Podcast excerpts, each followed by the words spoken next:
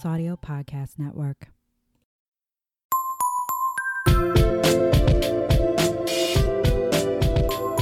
Hello, everyone, and welcome to the podcast that's going to show you that you can do anything you motherfucking want to do. Also, we're going to drink some wine and talk about some women that you probably haven't heard of because our history books are bullshit. I'm Kelley. I'm Emily, and I am digging the aggression in that po- in that you. intro. Like, I'm all riled up for some reason. yeah, yeah. Well, we we just got done doing a guest spot on another podcast, uh, the Chaos Cast, and actually, you might be able to hear that like tomorrow. I think they come out on Tuesday. Yes, we will obviously post it when it comes out. Yeah, so, uh, look for check that. out. We basically the assignment was to come up with like the craziest historical story you could think of, and good God, we delivered in spades. Like it was it was insane. And it wasn't even about a woman. No, no, we uh we totally deviated. There were there was one unnamed woman in our story. She is Uh, referred to uh, as the wife. Two, because there was a daughter. There were actually three unnamed three daughters or two daughters, so three unnamed women. Yeah. We are And one named woman at the very end. terrible feminists. Yep. Uh, we we did we did sneak a little herstory in there at Yeah, the we end. did. It was like We how, were how, like, hmm. how can we make the circle back? But yeah, if you want to check that out, listen to the Chaos Cast wherever you listen to podcasts. Right after this episode. Yeah, don't don't leave. right after these empowering messages. And welcome to Whining About Herstory. We haven't said the name, but you know what? Y'all can I read. did, I did the rest of it. Y'all are literally, you can read. It's right there. You know what you clicked on. We're living in an age where you have unprecedented control over your media and you know what you're getting into. It's like when someone misspells my name, even though my name is in my email address at work, and I'm like, really? I actually, uh, I, I was doing an internship thing, and the person I was corresponding with, their name was Cindy, C Y N D I. Actually, shit, I don't remember what it was. It was either Cindy or Sydney, whatever their name was. I did not write the correct one, and I typed in emails over and over and over their wrong goddamn name because my brain auto corrected. Well, no, plus I know. I know my name gets sometimes auto corrected by like word and stuff. Yeah. I love that when I'm typing something and it's like your name is wrong, and I'm like, no, it's fucking not. Don't let anyone tell you you're wrong or your name is wrong, especially not technology. No.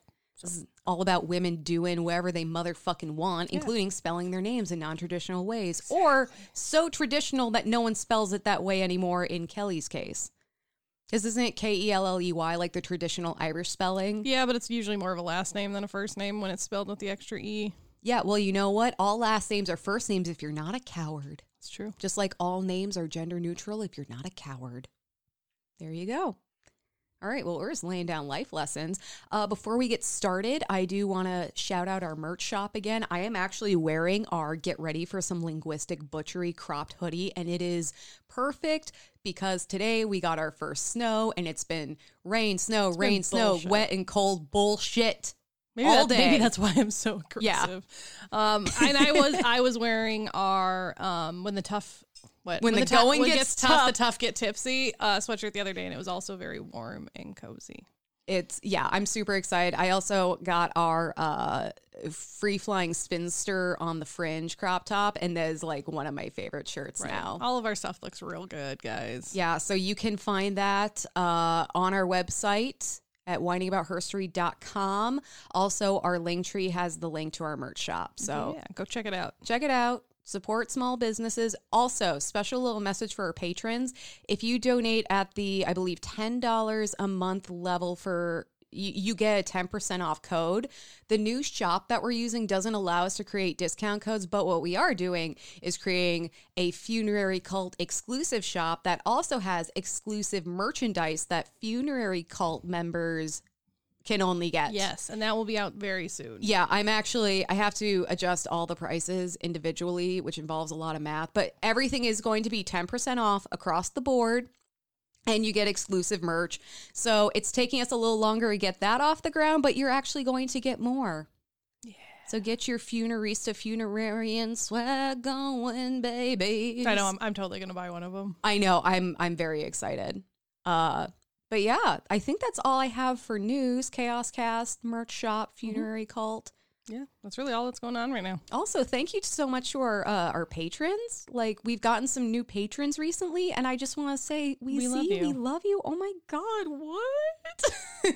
I cry a little every time someone becomes a patron because I still can't believe people are like, I'm going to financially support this madness. Right. We've also gotten a few emails from people, both patrons and non patrons, and we see you too, and we love you. Oh God, we love your emails. Although, also, oh, actually, I almost forgot. We do have a say say their name to our new German correspondent, Oh, yeah. Sasha. Not sushi. Not Sasha. sushi. so Sasha has been catching up on our episodes, and there was an episode where we were trying to pronounce. Um, I think it's Ola, and I, I think so. we pronounced it Oli in the uh, Nor Norwegian. See, I, say, I do. sense. I do wonder if there is a difference, and I'm not calling Sasha out. I'm not calling you out, but I am. I am wondering if there is a difference between how like Germans pronounce it and how the Scandinavians pronounce it. That being said, uh, Oli, like Oli and Lena, I think might be spelled entirely differently. yeah, probably. But Sasha was nice enough. She reached out to us and she's like, Hey, I listened to this and I know you guys really try to do your pronunciations correctly.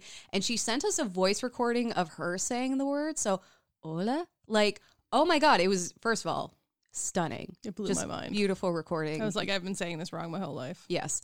Uh, but also, she offered to help us pronounce any other like German words that we might struggle with, i.e., all of them. Yeah, I'm really excited, and we will definitely hit you up when we have stuff. Also, Kelley scared the absolute hell out of me because she saw the message before I did, and she was I I think Kelley was the one trying to pronounce it, but we both settled on Oli. Uh, and she's like, "Oh no, we, we pronounced something wrong, and I feel really bad." And I texted her back. I'm like, "Kelley, on a scale of one to ten, how devastated am I going to be reading this message? Because I can't handle a lot I said today." four. You said five. Oh, I went mid range because I was like, I don't know. And you know what? Sasha's message could not have been any nicer. She's like, I'm catching up. You guys are awesome. Here's a little help. And and I'm like, I appreciate that so much. And I'm also really appreciative when we have screwed up, whether it be pronunciations or facts or anything else. Our listeners have been incredibly understanding. And I think it's, they they give us the benefit of the doubt. Like, okay, they're trying their best and I'm going to help them. And we Right. really appreciate that. So Sasha is our say their name today. Heck yeah. Not sushi. Apparently someone pronounced her name sushi. And for I'm like, like, an entire year. I'm like, okay, we don't we're not that bad. But like, I- right? I, believe she made the joke that she's like, well, at least my, like my nickname t- tasted good or something, and I'm like, that is true. I do love some sushi. But yeah, Sasha, cheers to you. Yeah, I'm so excited we have a, a German correspondent now. Ooh, So- so fancy. Now we have no excuses to screw up. We- or- I mean, we still can. We don't have a French correspondent. Or yet. do we have someone to blame when we screw up? Silver Sasha, lining. If you speak French, I don't want to know about it. I am happy with mispronouncing my French words. Sasha doesn't want us to know. Like, She's like, German's all I'm offering, guys. she's like, I know even I can't help you with French. All right. Well, uh, let's move on to our wine. So I believe we've had this wine before, but it's been long enough where I'm not entirely sure. So let's just do this. We are returning to our friend F. Stephen Millier. And uh, we are drinking his California Moscato because I love a good Moscato. And it's not bubbly, so Kelly can also drink it. Yay. And this is from my uh, Naked Wines box. So the back reads Dear Angels, I have been lucky enough to be the head winemaker at a small, award winning Californian winery. Yep, I've definitely, humble I've definitely heard this back before. Yep. Uh, I, I recognized it when I saw the word hankered. But I've always hankered after the opportunity to make my own special wine. So thank you for stepping in and supporting me. As without your financial support, it simply wouldn't have happened. I don't know. You are a small, award-winning winery. Like I, I love. He's like, Humble brag. oh, I'm, I'm just like so small, and I've won a fuck ton of awards. Humble brag. but yeah, so I, we, I've always liked his wines. Here, here's the thing. Yeah, I'm- they're always really good. I'm making fun of uh Steven here, but all of his wines have been really good. So Kelley, what shall we cheers to? Sasha. Cheers to Sasha. Like again, thank you for anyone who's given us corrections and been just so nice about it. Because I'm always terrified. Like every episode's like, and, and this thank is you where we to get those canceled. who hear our pronunciations and just roll their eyes because they're like, yeah, whatever. yeah. Thank you We for love all of you. special shout out to those who hear our pronunciations, think they're correct, and then use them in their everyday lives. Cheers. Cheers for our linguistic butchery. That's why I wore the sweatshirt. I'm like, oh, this is this is gonna be full of it. Yeah, mine probably will be too. Yep. I, I do not have a French story though, so we should I don't either. be okay. But I do have some Native American names, and so I'm guessing on some of them, but they're pretty common ones um, from like around this area. Yeah. So I think I'm saying them correctly. Again, very happy with this wine. It's mellow. It is. It's A a, lot very of- mellow Moscato. It's a- actually not very sweet. A lot of the Moscatos I drink because when I drink Moscatos recreationally, because this is a job, um, I go for the ones that are like really sweet, really bubbly. Like it's basically I don't do liquid bubbly, candy. And so having an understated Moscato, it's like, this is a grown up Moscato. this is like what people drink when they're on airplanes with their Xanax. Right? First class. I'm carrying us screwdrivers. Depends on if you're flying in the morning or not. Screwdrivers are good all day, every day. Look at get that vitamin C in you, however you can. Vitamin C, vitamin D, all day long. All right. Well, I believe I'm going first. I believe so. All right. Well, today I'm covering someone that I've been wanting to cover for a while, but I was kind of like on the fence because there wasn't a ton of information. So I finally was like, I'm I'm gonna dig into it. I'm gonna figure Do this out. So today I am covering Mary Jones, Girl of Ill Fame, which is now my new favorite way to describe myself. Mm-hmm. Mary Jones was born on December 12th, 1803, in New York. Not much is known about her childhood, but we do know that she was assigned male at birth but identified as a woman. It's likely Mary didn't receive much of an education, if any, and was illiterate because she always signed her name with an X.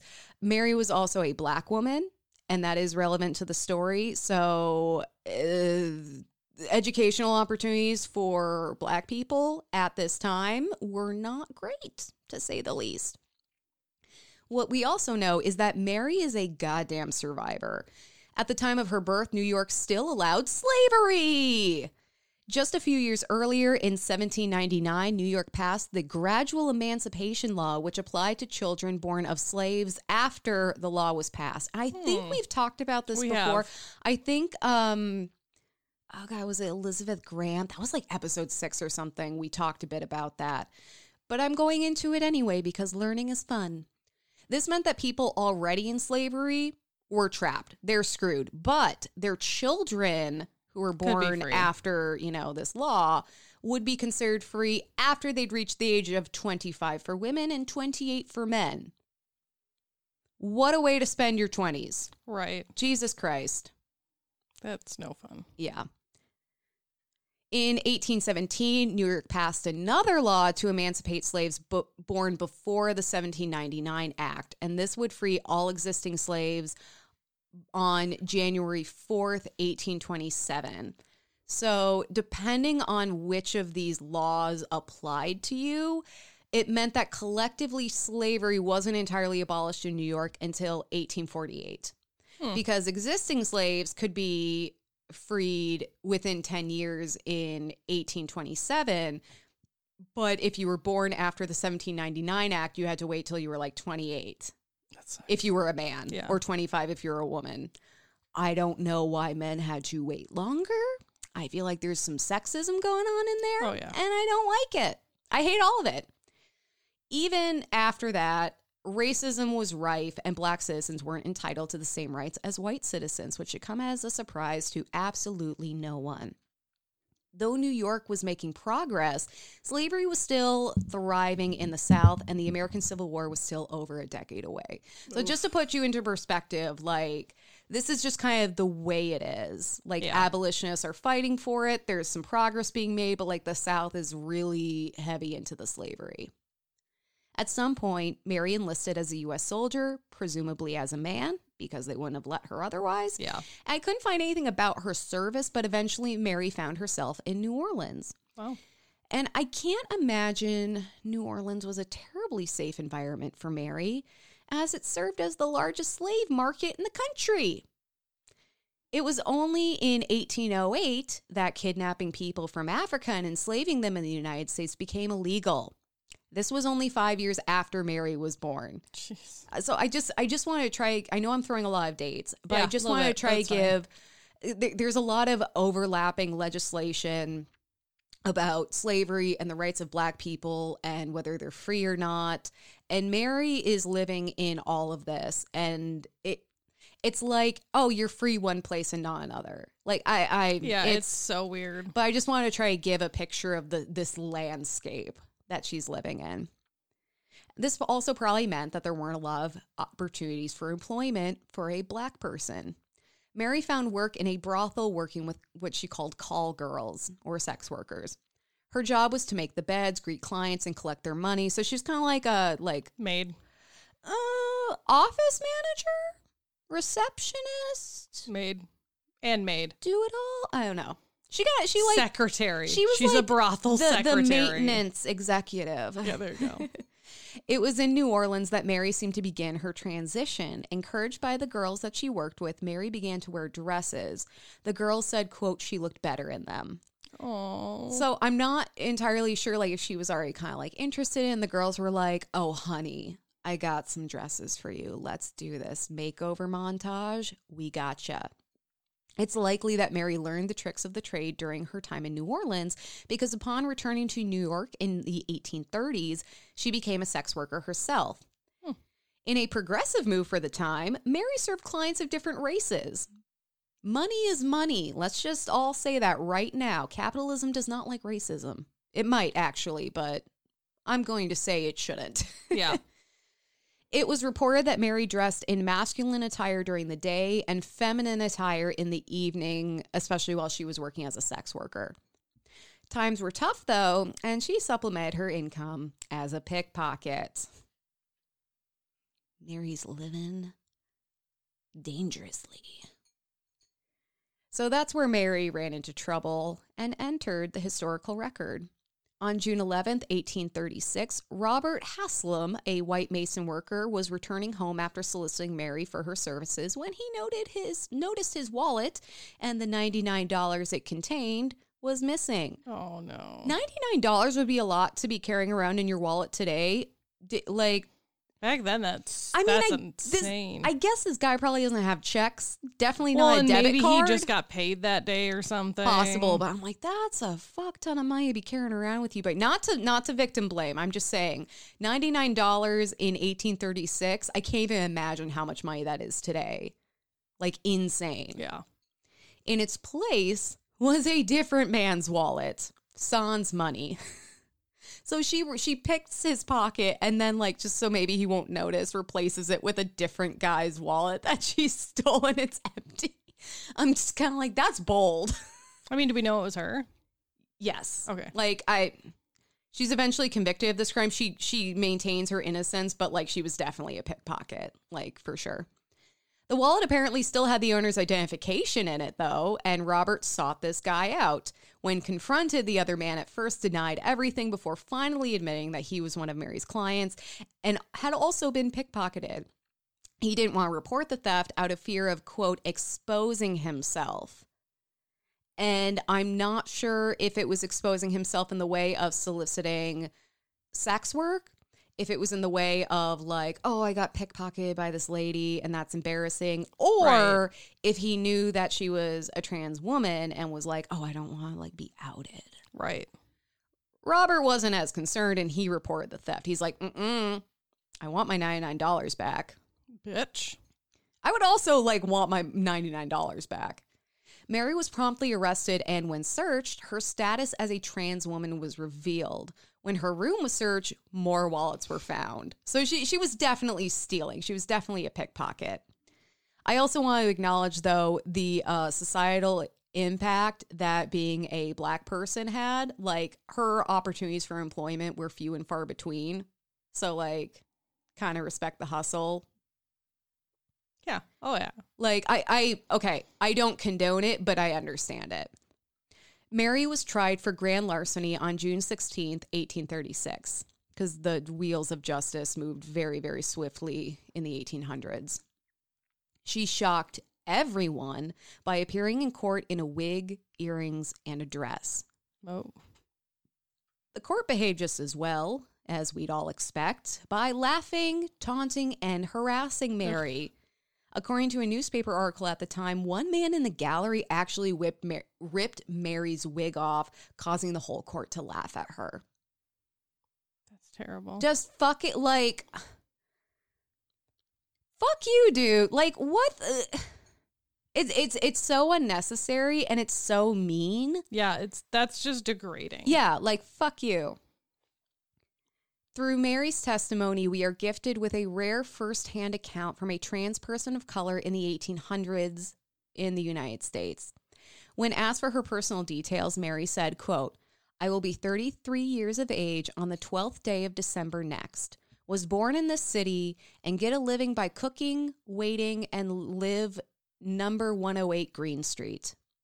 When Mary asked was asked why she was dressed femininely, she said, quote, I have been in the practice of waiting upon girls of ill fame and made up their beds and received the company at the door and received the money for the rooms and they in- induced me to dress in women's clothes, saying I looked so much better in them and I have always attended parties among the people of my own color dressed this way and in New Orleans I always dressed this way.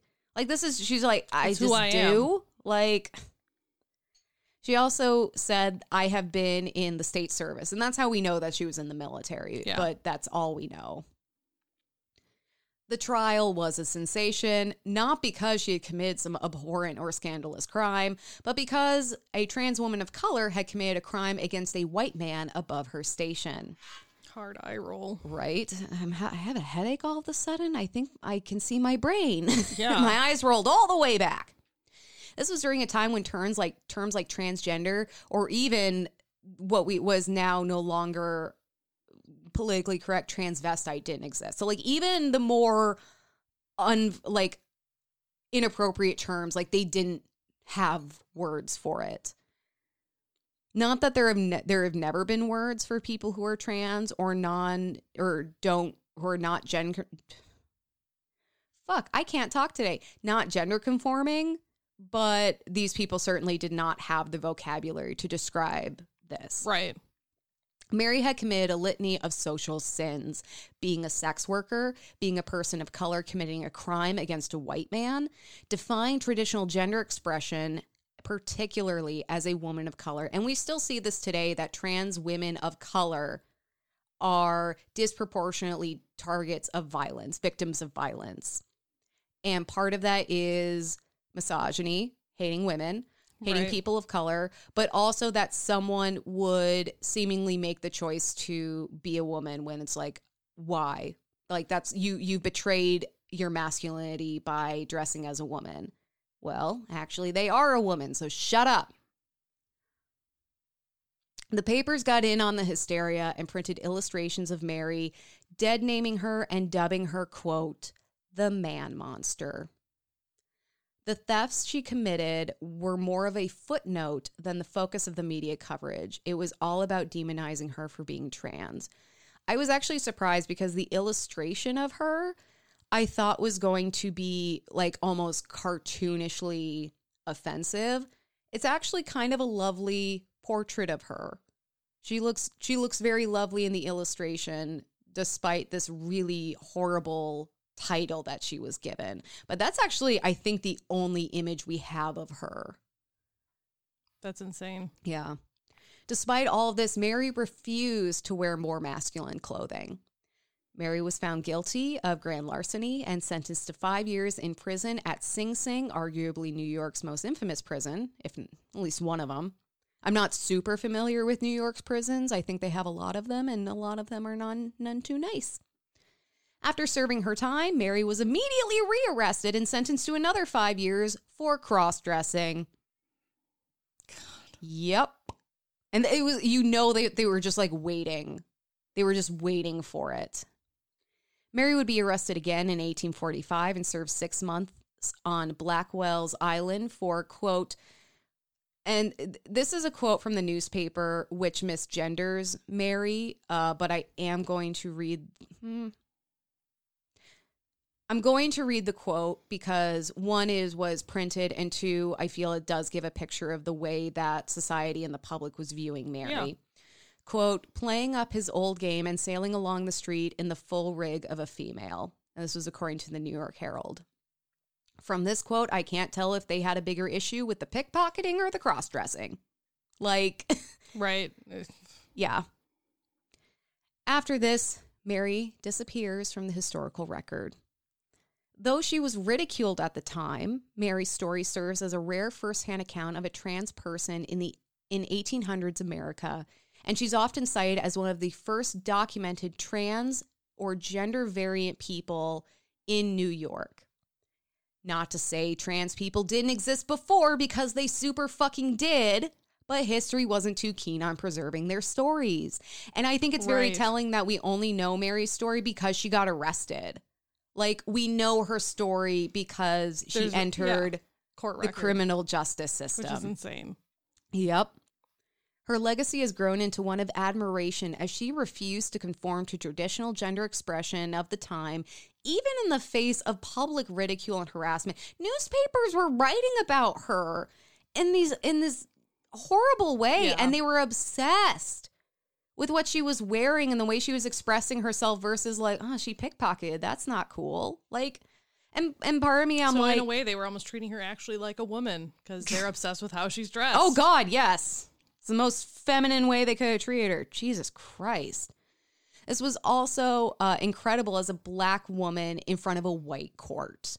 So she was defying them not only as a woman, not only as a trans woman, but as a woman of color. This is why intersectional feminism is important. Right. Her story also shows variations in gender expression as Mary dressed in masculine clothes during the day and feminine clothes in the evening.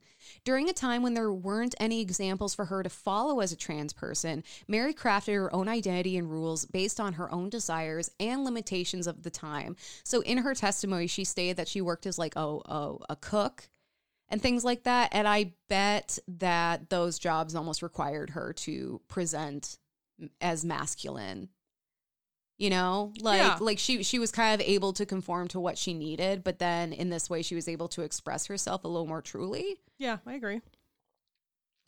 mary has been represented in art literature and television a short film series called uh, Salacia by filmmaker Torm- Tourmaline, who herself is a trans woman, explores Mary's life, and she kind of like takes liberties exploring the massive gaps in Mary's life because obviously there are so many unknowns. I have so many questions, and I would have loved to just kind of talk to Mary and kind of pick her brain. It would be so fascinating. What like what a what a unique insight that she had, you know? And I want to end this on an uplifting note because this has been kind of a bummer of a story. In his book, The Amalgamation Waltz Race Performance and the Ruses of Memory, author Tavia Nyong'o says of Mary that she, quote, transformed shame and stigma, not by transcending them or repressing them, but by employing them as resources in the production of new modes of meaning and being. So she took control of her own life, her own narrative, and her own expression. And damn everyone else. And that is the story of Mary Jones, a girl of ill fame. yeah. Which again, I love. I'm like, I love that. it's a good way to say it. Oh my god, I love that. It's Well, like um, fame. it's like well-behaved women seldom make history. Right. bunch of women of ill fame up in here. Except not really. yeah, I mean, not in the way they were talking about, but we're taking it back. Yeah, we're taking it back to mean something different. yes, we're fine. It's fine. So Kelley, who are you whining about today? I am whining about Faith Spotted Eagle. Ooh, I love that name. Yeah. Native American or Indigenous people. Because it's still Indigenous Peoples Month. It is. You're right. I uh, I definitely fell off the trend. We we didn't agree to do an official like th- month theme, so No, I ne- just we never do. I know.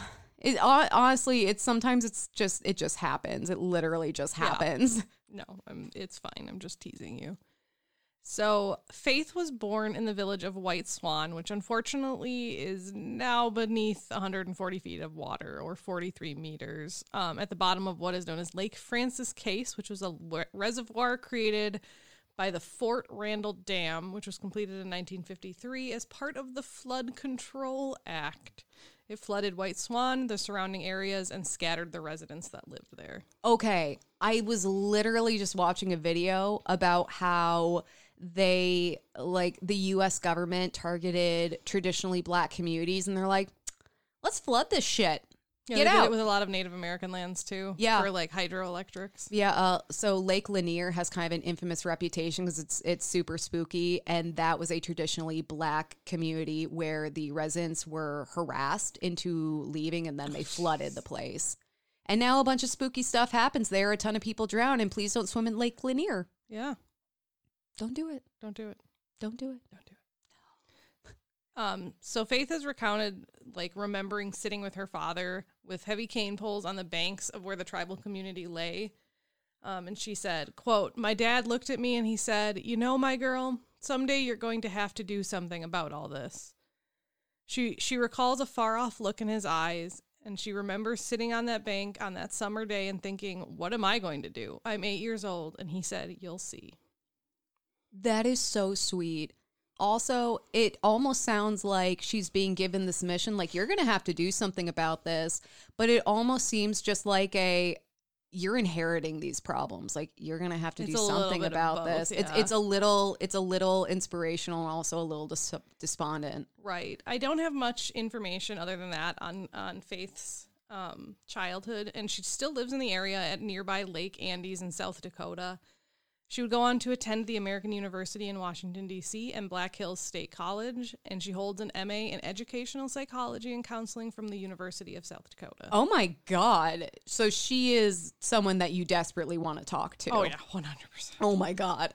So she speaks fluent Lakota because she is a member of the Yankton Sioux Nation. Um, so that's like the South Dakota, North Dakota Sioux area. I feel like we, I think we've talked about them before. Yeah, I, Yeah, probably. I I, think probably we- mentioned them. Oh God, I wish I could remember the episode, but we were talking about the distinctions of like the different Dakota nations and like there's Dakota, Lakota, Dakota Sioux. Like it's yeah.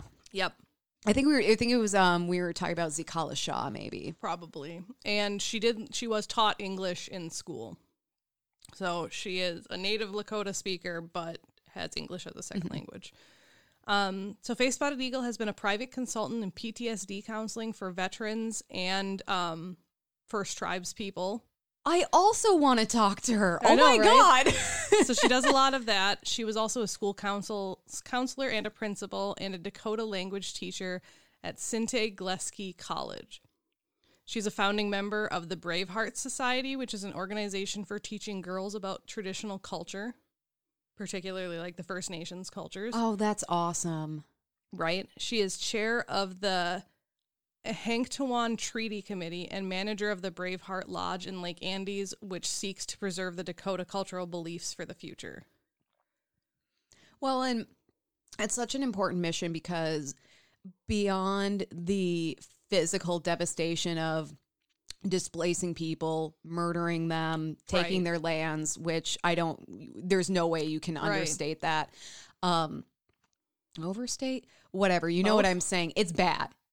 But the destruction of the culture is Right. is also genocide and the Yeah. fact that she's fighting to keep those traditions alive especially Right. amongst the next generation is so important well, and I think that paired with the consulting she does for PTSD, like, because like I said, she does it for veterans, but she also does it for First Nations people. Yeah. Like, I think that's so incredible. well we were just talking about uh generational trauma a little bit ago Yes, generational trauma is very sad, but very interesting at the same time. very sad very real Look it up. I'm not gonna get into it because I literally do probably like a two hour podcast on that alone. So look it up. join us Um, for our spin-off podcast called generational trauma right. So Faith Spotted Eagle um, in 2006 actually ran for a seat in the South Dakota House of Representatives um, for the 21st district, which includes like cities like Buffalo and Lyman and like those counties. I didn't look up where that is, but people who live in South Dakota will know. Yeah. Um, she placed third in the Democratic Party primary out of three candidates, unfortunately. Um, but she did receive 735 votes overall. Um, and she did win the most votes of any candidate in um, the Native American county of Buffalo. So, you know, They showed up. people wanted her. And they showed Um, up for her. the interesting thing that I still think is interesting that she got 735 votes and she had been convinced to run for this seat and didn't actively campaign. Oh my god. She was basically just like, sure, put my name on the ballot. And she still. Imagine what would have happened if she votes. tried. I know. Faith, honey, what am I going to do about this? Run for office. Like, actively Right? do the thing. So, Faith Spotted Eagle has criticized or previously criticized President Donald Trump following his use of the term Pocahontas to refer to Senator Elizabeth Warren. So, this is in like 2016, I think. yeah, I remember this. Um, she referred to the incident as an emotional assault that carries as much weight as a physical assault and said he can phrase it and twist it and distort it any way he wants. The fact remains that name does not belong in his mouth. it super fucking does yeah, not. so he she was not okay with that. Yeah. she was very politically active. In fact, um, Faith Spotted Eagle has been a vocal opponent of all major oil pipeline projects in North America, including the big ones such as the Keystone XL pipeline and the Dakota Access pipeline. She spoke to CNN in 2016 at the Standing Rock Sioux camp near the intended Dakota Access pipeline. Those of you who live in particularly the Midwest in the US will remember how big of a deal that was. At least I do. yeah, no, I, I, I definitely made national news, but the Midwest, I don't know. It was like, because it was just like a, you know, couple states away, Right. stayed Well, away. was- yeah, I was like, Yeah. right next door. Depending on Um, where you are in the Midwest. Yeah. So, and she she is considered an elder of her tribe. Like Mm-hmm. she's not a young lady anymore. Um, and she said the fight over the at the North Dakota land would be a battle that's not going to stop. She says, I think it's a rebirth of a nation, and I think that all these young people here dream that one day they will live in a camp like this because they heard the old people telling the stories of living along the river. They're living the dream. And so she's talking about all of these, you know, First Nations people, these young people that came to fight for their land and they're living the kind of the way that their ancestors did because they were living in like teepees and like communal, you know, campgrounds basically. And On their ancestral land. exactly. And so that, you know, like not only is are they trying to save this land, but it's also kind of like bringing back that you know, tradition of all being together. I never thought of it that way. That is so sweet. Yeah, I didn't either until I started researching her. Oh my goodness. I also love, you know, it was it was really wonderful to see the level of activism both from First Nations people and people of European descent, you know. Right. And it, it just it blows my mind that like after everything that's happened, we're like, oh, let's just take a little more. Let's just take a little more. We're just gonna keep. Ta- it's like It's so bad. Could we just fucking? We took the whole goddamn country. Can we just stop? Like, can't we share? What do we need? Stop it. We have so many like, issues. Especially like North and South Dakota. Like basically, n- very few European descendants live there. yeah.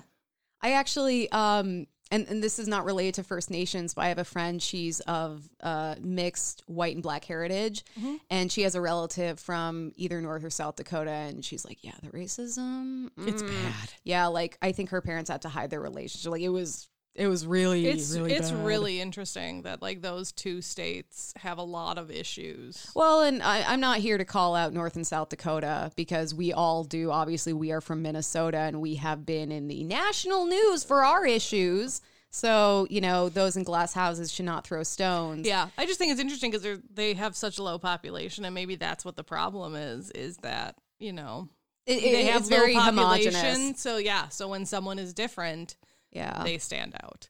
Um, anyways, Faith Spotted Eagle felt like running a pipeline through Native American sacred lands would be no different than if one per- if someone wanted to build through Arlington National Cemetery. That was her like equivalent. You know, she's like, And and I- we don't we don't ask to build something on your grave sites. Why are you asking to build on ours? And I hate that when when an argument like that is being made, you have to make it relatable to the person attacking you. And you you see it even in sexual assault where it's like that's someone's daughter, that's someone's mother, that's someone's sister. It's like, wow, I can't believe I have to humanize this person to you in that kind of way for you to give a shit. But here we go. What if I built this through Arlington National Cemetery? Do you care now? Yeah, the way she simplified it is you don't disturb people that have been put to rest. Yeah.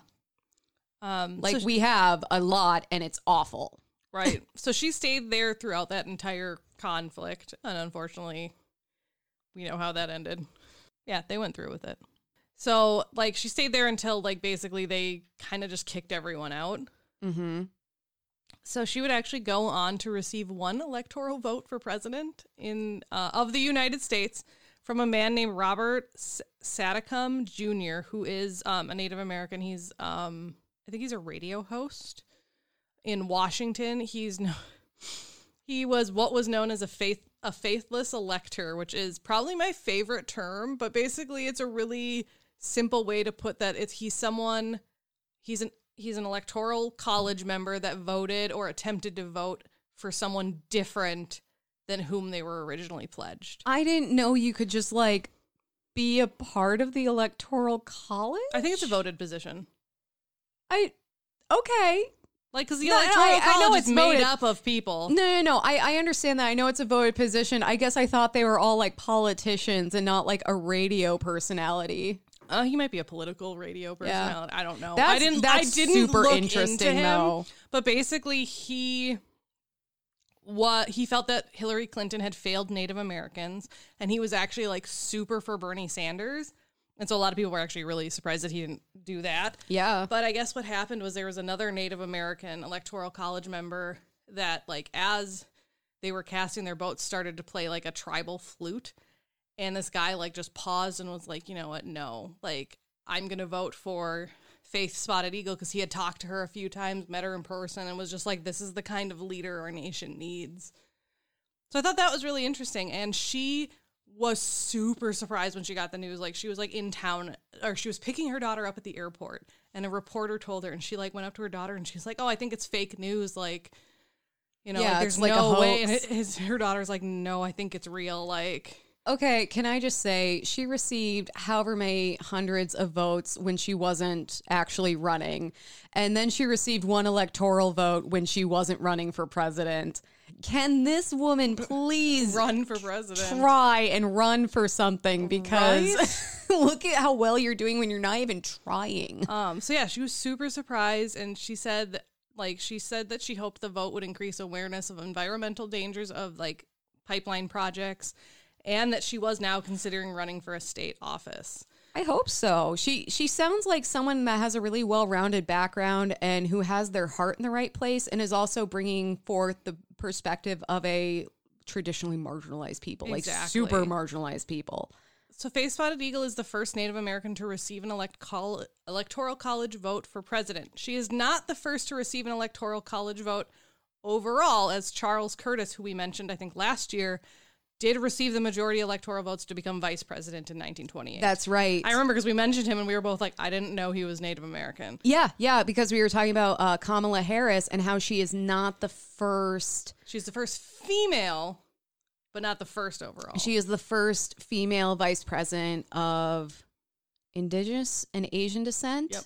And we were, but she is not the first of indigenous descent because yep, of Mr. Charles Curtis.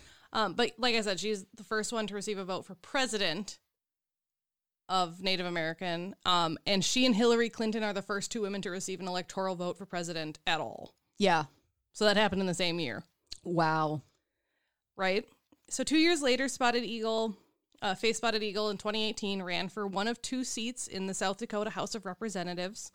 Um, she aimed to succeed a retiring Democrat. Um, she did lose the Democratic primary, coming in third.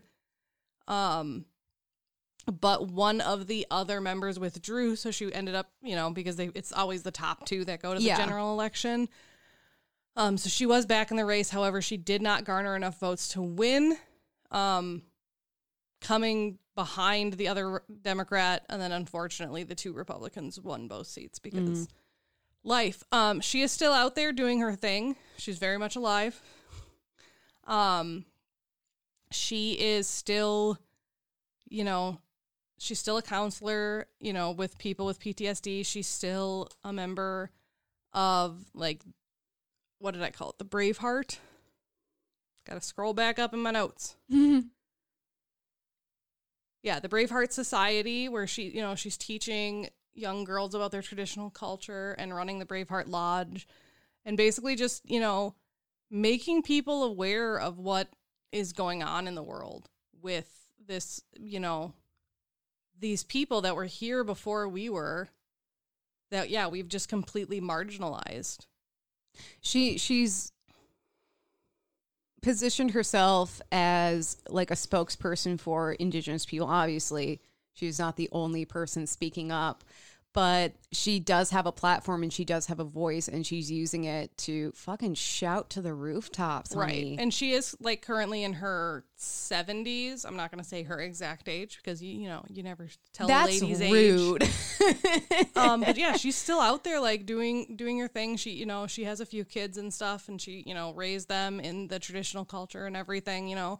And what I like is she's she's embraced like the modern life, obviously. Like she went to college, she speaks English, everything like that, but she's also still trying to preserve that heritage. And that's what we've talked about before is there needs to be that balance. Like you don't need to completely erase someone's identity to have them be a part of your society. Like they can still keep their cultural heritage and be a part of your society. yeah, the, this whole this whole idea of it's our way or the highway, it's all or nothing. And the way that the United States government tried to erase indigenous culture through assimilation, Indian schools, and a billion other horrific ways was not only meant to force indigenous peoples to conform to European ideals, but to also keep them subservient to us because we Right. weren't we weren't promote, you know, teaching them advanced education in these no, schools. basic. yeah, it was like, here's how to cook and clean and serve me. Right. So that way I can feel comfortable around you because you look European, but I don't actually have to worry about you usurping my superior position or what it's right so, and so, so it's dumb. it's it's nice to see you know people of indigenous descent you know getting that power back and being a force to be reckoned with and speaking out like obviously they have been for generations but clearly people are starting to listen I can't believe I've never heard of this woman, especially because she's so recent. And with her, like, I've heard of all these events that she's been involved with. Like, I remember the Pocahontas fiasco. I remember the Dakota Access like Pipeline. there's, there's I good- remember there's like a a, good lot of chance you like read a quote from her but you didn't like you didn't process it In I didn't fact, know like who it was. what I thought was interesting is that at one point, I can't remember if it was CNN. I don't think it was CNN. I think it was someone else, but they like tweeted about her when she won the electoral vote and they put spotted eagle in like quotes no, that's her name. and they had to issue an apology and they were like you know i'm really sorry like sometimes when a side knows they're losing you know they'll just write in stupid names so i'm really sorry like i didn't realize that was your name and i'm like how fucking ignorant are you It literally takes two seconds to Google something.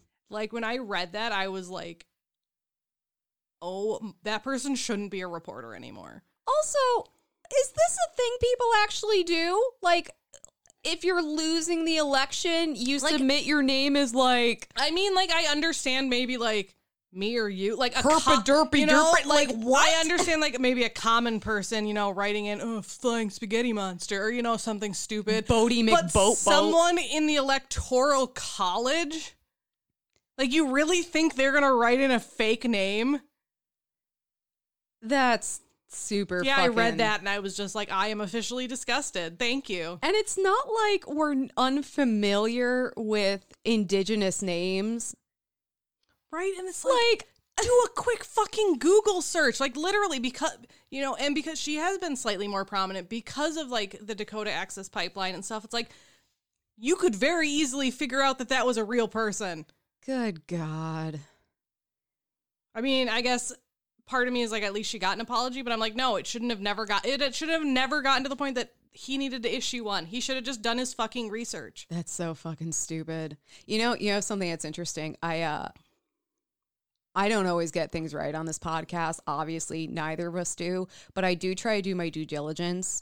And even when I see something that's a little like, I don't know if that's totally true, I try to, you know, back it up or cross reference it. Or, we'll just outright say like, "Hey, this might not be true." I found this in one source. I don't know. And I remember I was uh, I was an intern for a uh, nonprofit that helps like get children adopted. And i was running their social media for this big fundraising event and it was all about like shoes and remember that. fashion and Yeah. blah blah blah. And i made this social media post and there was this quote that i kept finding that was attributed to marilyn monroe i think it was. And i don't know it was something about shoes. And i was like Marilyn Monroe is one of the most misquoted historical figures she really ever is. anything that's even remotely glamorous or sassy is attributed to Marilyn Monroe.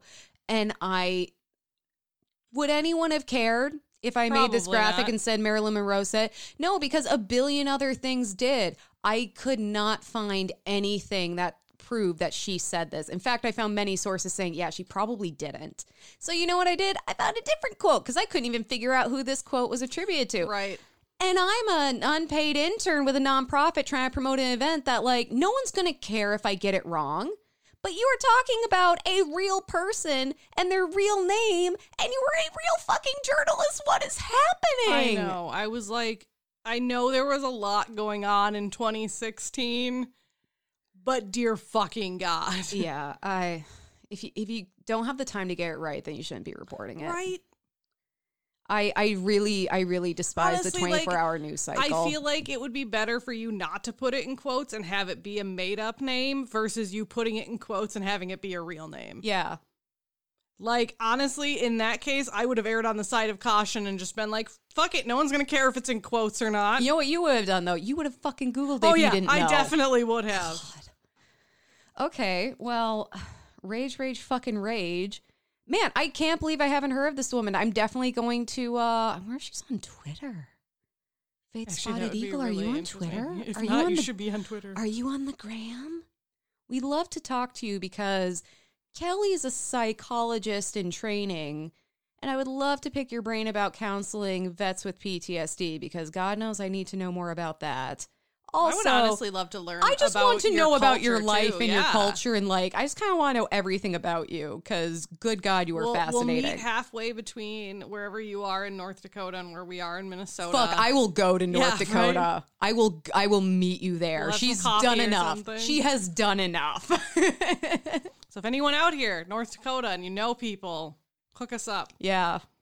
Good God, we won't put your name in quotes. No. Jesus Christ, that's just so. St- Well, that's why I made sure, like, I, if you notice, I switched between saying just Faith and Faith Spotted Eagle because I was like, you know, that's her name. That's her full name. well, and I like I'm seeing it, and it's always in full. It's Faith Spotted Eagle. It's not, you know, Miss Spotted Eagle did that. You know, sometimes I, I never saw them say Miss Spotted Eagle, but I did sometimes just he, see it printed as Spotted Okay. Eagle, which is weird because I was like, why wouldn't you put Miss? But maybe that maybe that is a First Nations thing that I don't know about. Well, and you know what? Honestly, we talk about like some of the cool names on this podcast. That's a name. You say that whole goddamn Mhm. name. I'm telling you right now. You don't quote it. You don't hype it. You say it. Yeah. Say her name. Faith Spotted Eagle. Damn right it is. All right. what Well, are you thankful for, Emily? oh God. Okay, so I am thankful for two things. One, Veterans Day is over. It uh, it wasn't. It wasn't great. It wasn't terrible, Jared. You know, Did you take the day off and just kind of yeah, hang out? I so I take every Veterans Day off because get haircuts. I I got a haircut. I got him his coupon for a free haircut. But Jared was having a really hard time. Aw. Veterans Day is really hit or miss for him. Um, and this was a miss. Uh, fortunately, he was just kind of down. He didn't like. He wasn't being Like self it could have been destructive. worse. Yeah, he wasn't being self destructive. He was he just was not feeling it. But what was really nice is his favorite restaurant in town they did a Veterans Day deal last year, and they did it this year too, where you got fifty percent off. Oh, so super he got to get like a pound of fucking brisket, and it was like very affordable. It was awesome. So that was nice, and it's nice that like his favorite restaurant does something for Veterans Day, and then we got fifteen percent off of our groceries. That's nice. Yeah, so you know we got to indulge in some of the Vet Day deals.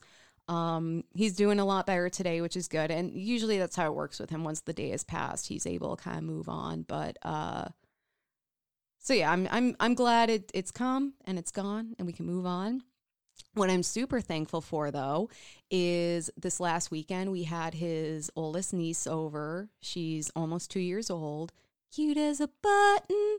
Like seriously, she's so adventurous. She's so independent. I took her to the playground and just watching her like try to figure out how to get over things and around things. Like you could see her trying to figure it out. And there were things like, um, do you remember those bridges? Yeah. Yeah, the like droopy bridges that bounce and shake.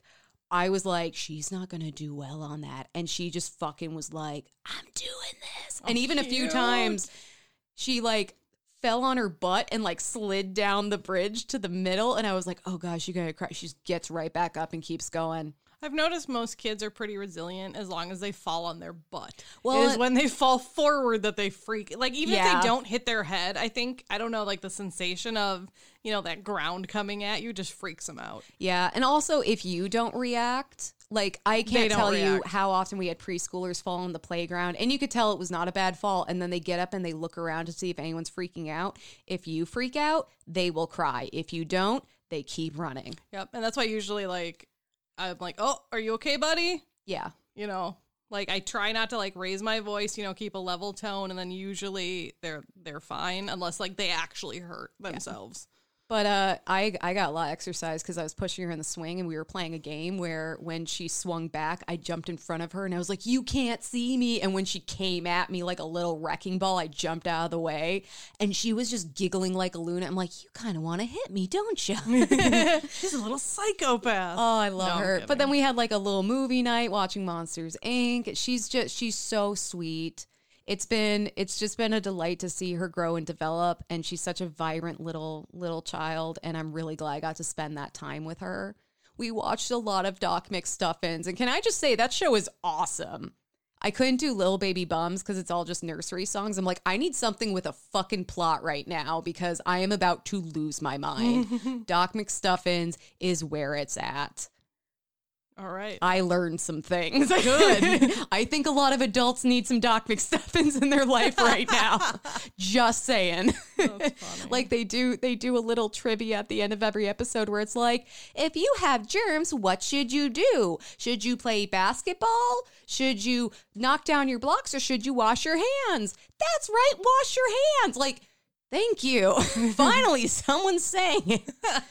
but it was awesome. It was awesome. She's so sweet, and we're we're so fortunate and that we got to spend that time with her. Aw. Yeah, I love her. She's my little, my little, little- your little gooberella. She's my little gooberella. And then she she cuddled with me, and she was like reaching up for me to pick her up, and I'm like, I'm never letting you go. But okay, now it's Sunday. Go back to your mother. Emily needs a nap. Yeah, right. Auntie M needs a nap. That's funny. Yeah. It's cute though. Yeah, it was awesome. I can't wait to do it again. Kelley, what are you thankful for? I'm thankful this week is over. It's been a long week. Yeah. Yeah, my the coworker that I that helps that we work together and support 14 units, she's gone for this week and next week. Oh no. Yeah. So I just like this whole week I just basically like constantly felt like I was behind and it was so I'm very very glad it's Friday and I'm very like I'm very tired. But I'm also Friday. like I'm also like yeah, one more week to go. Yep. Yep. And then like but I'll, I'll the week after I'm only working 2 days cuz I'm taking Wednesday off and then Thursday's Thanksgiving and then Friday we're not allowed to work. Oh my God, is Thanksgiving coming up that quickly? Yeah, and then it's December. Like I'm not even joking. Like one of the people that I work with, we have meetings every Tuesday, and she was like, "Okay, so we'll have next Tuesday's meeting, and then I think we're gonna cancel the one the week of Thanksgiving, and then we'll meet again in December." And I'm like, "No," except it's not because that Tuesday is still like I think it's like November 29th or Yeah, November is. 30th. It's the, it's the 30th. yeah, so I'm like, technically it won't be December, but I get where you're coming at. And I'm like, Jesus, where did November go? I mean, except like when you look at it, it's it's mid November. It's November 12th today. Like we still have a few weeks, but dear God, like when you think about that, I'm like, yeah. and so then I'm like, oh God, Christmas is coming. It means I need to buy Christmas presents, and then I need to get ready for my New Year's party. I have barely started to make a list of what I'm getting everyone this year. And honestly, part of me is like, can we all just agree not to get each other presents? Because I spent a lot of money on my remodeling project. And oh I, God, that's kind of where I'm at too. kinda don't I'm have the probably gonna energy. get you something small, oh, same. but like more like heartfelt, maybe. Yeah. don't We, know. I literally texted Kelly. I was like, okay. I love you for that. what do you want and not want? Because I think we're getting to the age where it's like we've all collected a sufficient amount of crap. You know, I don't need keychains. I don't need wall art. I don't need this, that, and the other. I don't need more jewelry. Like, Right. I can't, I can't handle it. Like, I, and a lot of my friends are in the same position where it's like, what can I even get you that you would actually use or yeah, want? honestly, I'm gonna follow suit and be Can like, I okay, get you socks? Can I get you some sassy socks or something? right? Like, what do you what do you want? What'll actually like be useful? And then if the person comes back and they're like, hey, yeah, I could use a piece of wall art, I will get you fucking wall art because I can find that easy, no problem. Yeah. But if you don't need it, I don't want to get you it. Yeah, so we had that text conversation where it's like, yeah, no jewelry, no this, no that. I will accept X, Y, and Z, and otherwise, kindly fuck off. Otherwise, just give me twenty bucks in cash. It's fine.